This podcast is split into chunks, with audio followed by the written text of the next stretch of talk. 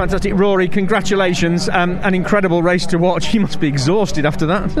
yeah, it was uh, very tiring indeed. You know, when you've got someone like Ash Sutton who's uh, putting huge pressure on you, it's um, yeah, it's not a, an easy race, and we just had to focus fully for all 16 laps, try and be as precise as I could, and also just cover off the, the places that he could pass, which was mainly complex one. Yeah. How are tyres holding up?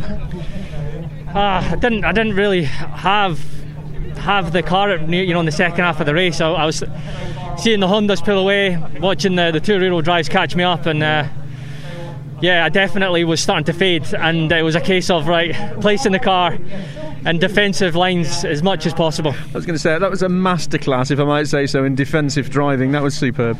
Thanks a lot. I just uh, I decided he wasn't getting past, so that was that. What does it mean though um, now to to get those points in the bag to have a, a good finish here at Thruxton? Yeah, it's it, it feels fantastic. Um, you know, we definitely were behind the curve.